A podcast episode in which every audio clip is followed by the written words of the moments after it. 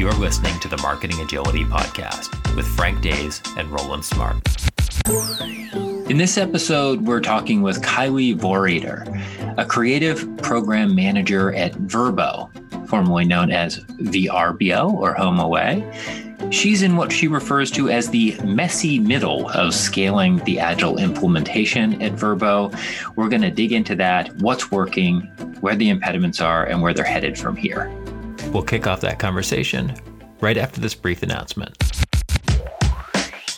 This podcast is brought to you by our good friends at the Business Agility Institute. Their upcoming Business Agility Conference is just around the corner on March 11th and 12th in New York City. I'll be there. There's a whole track on marketing. Listeners of this podcast, you get 20% off registration. How do you do it? You go to rsmartly forward slash bacon 2020. That's R S M A R T period L Y forward slash B A C O N 2020. Now back to our regularly scheduled program. Kylie, welcome to the Marketing Agility Podcast. Thank you for inviting me. Well, we're excited to hear about your experience, and I think I'm saying this right Vrbo, which formerly known as VRBO. That's correct. All right. So you've been involved in getting that organization up and running with agile marketing. Can you kick us off just by giving us a little bit of background on the organization, what you're focused on, and how long you've been at this agile adoption thing? Yeah, certainly. So I have a long tenure at Vrbo. I actually started with the company in 2006 and worked in a few different marketing settings. And through all of that, it was very typical program project management where you have a fixed due date and a timeline and you're trying to run things through the assembly line. And so I personally became interested in Agile as a way to tackle some issues that my teams were having with just coordinating and moving quicker. So it was just kind of a personal quest for me over the past four or five years or so. And typically, the resistance I always got from fellow marketers was that that doesn't work for marketing. and so it was awesome to start to see some thought leadership around marketing agility and really approaching some of the work that we do from either creating assets for marketing channels or thinking through campaigns and to start to put a different way of working together into some formal practices and stuff like that. So it became a personal passion and something that just a convergence of people who got interested in that were aligned with starting to build out our internal creative department at Vrbo. And in that setting, we were able to start to build some teams that were really going after working in an agile fashion. And we got formal training. That's where Andrea Fryrear at, at Agile Sherpas came in and helped us to get set up in a way to start to practice some of the stuff we were learning. And we've been running in that way for about 18 months. Just prior to that, I piloted a team, an agile team, for about six months or so and had enough, a, a good digging in experience with about five people, a nice sized team with enough autonomy to really drive some gains and see some things happen that was really exciting for me. I loved the process of piloting that and being able to take some of those learnings to other teams as we have been attempting to scale that out across several different marketing kind of sub departments or sub pockets of agile teams. So, can you put the scale in perspective for us? How many teams are there at Vrbo? So, we've got this is just within the marketing space. So, much of the the product and engineering side of the business has already been practicing this for years and years. This is newer to marketing for us. So we've got a creative department of about 30 people, and across that, we're running about eight ad pods, is what we're calling it. So it's affecting our marketing channels and how we're creating assets for those and working across different cross departmental campaigns and work like that. So I would say it, it's affecting maybe a hundred, few hundred people with pockets where it's probably taken more effect and somewhere it's struggling more. Can you share a little bit about some of the results that you've seen over this 18 months? I mean, how do you know it's working? How do you know it's maybe struggling? Absolutely. I would say that the successes I've seen have been both in terms of being able to drive results to goals, which is the bottom line, is wanting to affect change where it matters to customers and where you're seeing, you know, true business metrics getting affected. But I approach it from a coaching standpoint. And so I'm always looking to improve how people are working together. How long did you say you were into this process? We are about 18 months into really pursuing agility within individual creative teams. Okay. Within our marketing department. Yeah. So that's long enough to have made some significant progress. I assume like you've gone through a bunch of retrospectives. You mm-hmm. likely are starting to get to methods that are working for you. Can you tell us a little bit about what you've learned along the way? I have worked with the same team as a dedicated Scrum Master for that entire period. And what I found right away was that it's pretty easy to apply some of the things you learn from a class. And I had recently certified as a Scrum Master, and we had recently gone through that corporate training.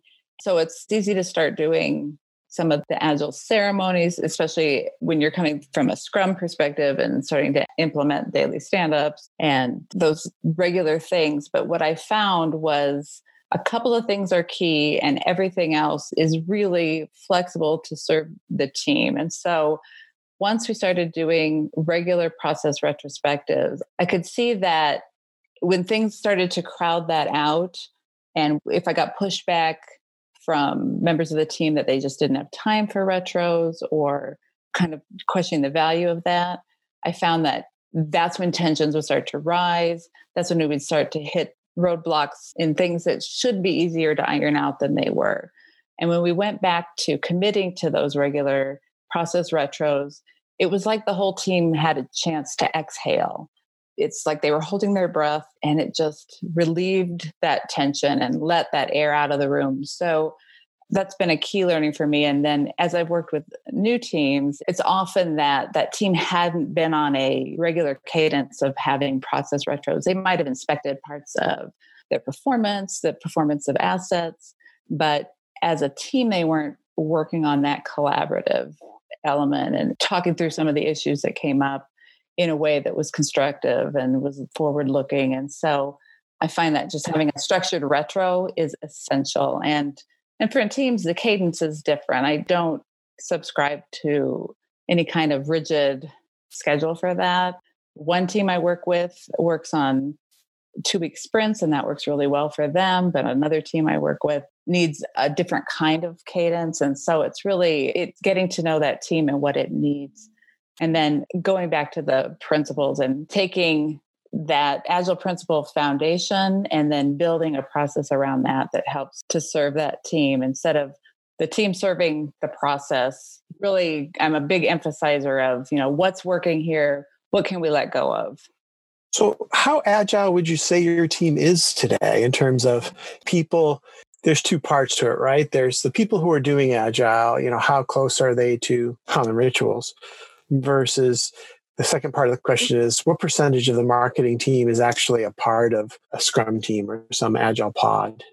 The percentage of involvement in agile maybe 40% and then for how effective that is it really varies. It varies from working group to working group. I have one where i would say if you're giving them like a health rating one to 10 that they're at a nine they're functioning well. And then there are other teams where there's just a lot of change and they're going through that typical change curve where they're kind of in that trough at the moment and trying to regroup and find their feet again and then start to gain both efficiency and velocity and a clearer vision for where they're going.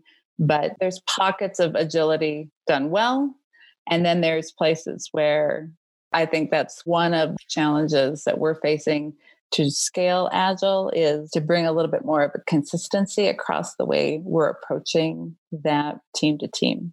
Well, that's a good segue. I was just about to ask. You talked about having the process serve the team, but when it comes to scale, like there is a balancing act to be done with respect to how much flexibility you give a pod versus how much consistency you're trying to drive across the organization. Can you just speak to how has your organization been thinking about that or grappling with it? Or what practices have you embraced to find that balance? Uh, we're definitely still in the grappling stage. The practice that I am familiar with and I recently went to a workshop on was just a very high level overview of Scrum at scale. And I found that to be a really interesting take on how you start to get system level and organization level agility, even how you start to think about it and build some kind of a, a way of thinking about it. I would say at this point, I am at just that first level on a ladder of trying to climb towards that, where it's just we're having conversations. And right now it's discussions around what does this look like? Where are some of the places where there are natural groupings for teams where they're serving a similar customer or, or a similar line of the business? So that was one of my takeaways from starting to dig into scaling a little bit and according to a framework, which happened to be Scrum at scale.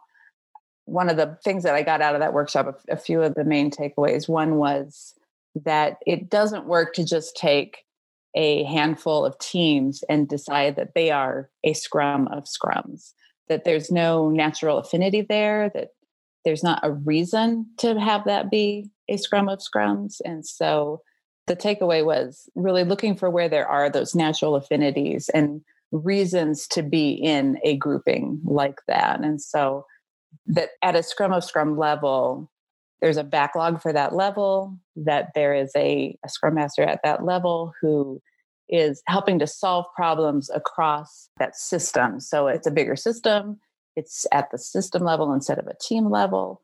And at that level, there's got to be a reason for those teams to be trying to, they're solving the same problems, they're facing the same impediments. And so that was a takeaway. And I think one of the big challenges for me to start to wrap my head around what does Scrum at scale look like, or what does just scaled agility look like, is that these things work great on paper. They're theoretical in nature and they're kind of engineered and look nice and neat. And then you start to apply the realities of teams to that, and it gets a little bit messier. So, you know, a team is always facing the ups and downs that every team faces. People come in and out, there's employee turnover, people are people. So they've got their own lives outside of work that will affect how that pod collaborates.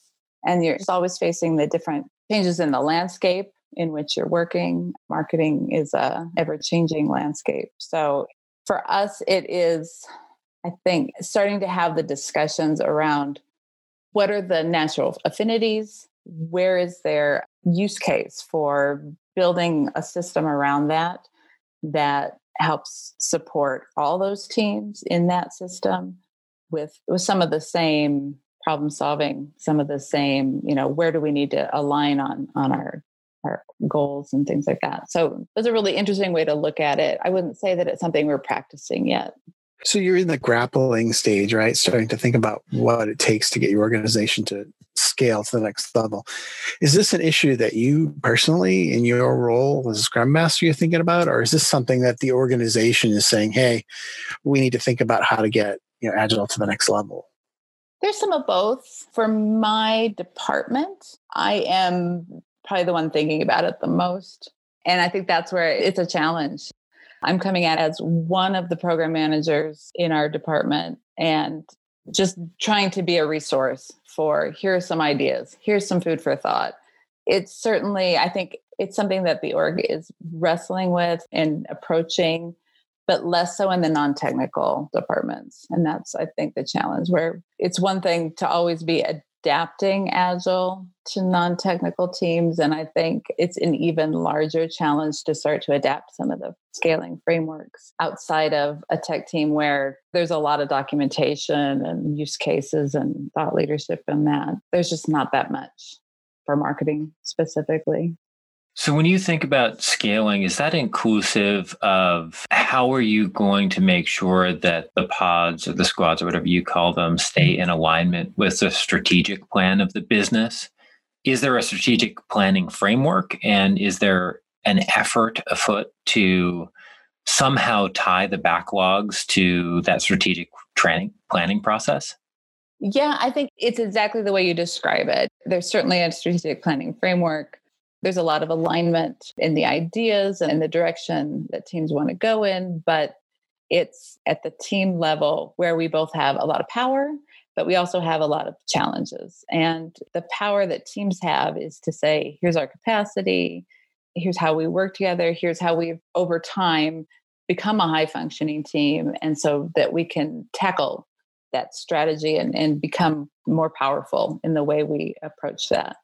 So that's, I think, right where we are in this kind of messy middle of both having a clear strategy and a clear strategic framework, but now trying to evolve our processes and the way we're working to really be that powerhouse team that is high functioning and can take that on fully. So it's I'm sure that's kind of the problem that we'll always be solving for is how do we just continually improve in order to create teams that are ready for all the challenges that are coming from the strategic direction that we're looking at.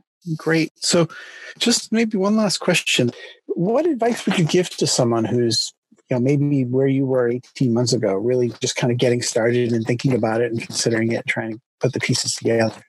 I would really advise that team that's taking on, whether it's a leadership team or part of the org, to agree and have a shared understanding of why we're doing this. There it's so important to when you're implementing change and you're asking people to come along with you on a big change is to say here's why we're doing this and here are the benefits that we think we're going to see from this. There's a lot of documentation around how agility can help people really engage with work and we know that employee engagement is a huge driver of all kinds of success everything from some of the agile outcomes that you're looking for like velocity and collaboration and alignment, but it also it just makes you know companies healthier. So it's starting with the why. I think that's really important. I also would advise people to prioritize retros. That retrospective process is really vital for continuous improvement. There's just no way around having those kinds of structured discussions and constructive feedback. You can't improve without it.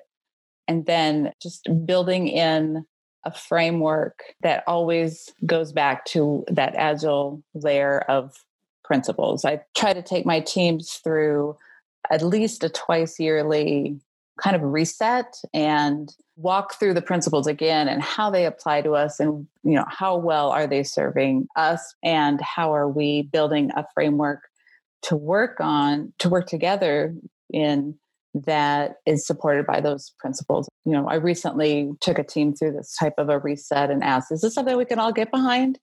And they totally agreed. They really welcomed it. And it's a good place to start for a working group that has to work together to start to transform them into a true high functioning team that enjoys working together.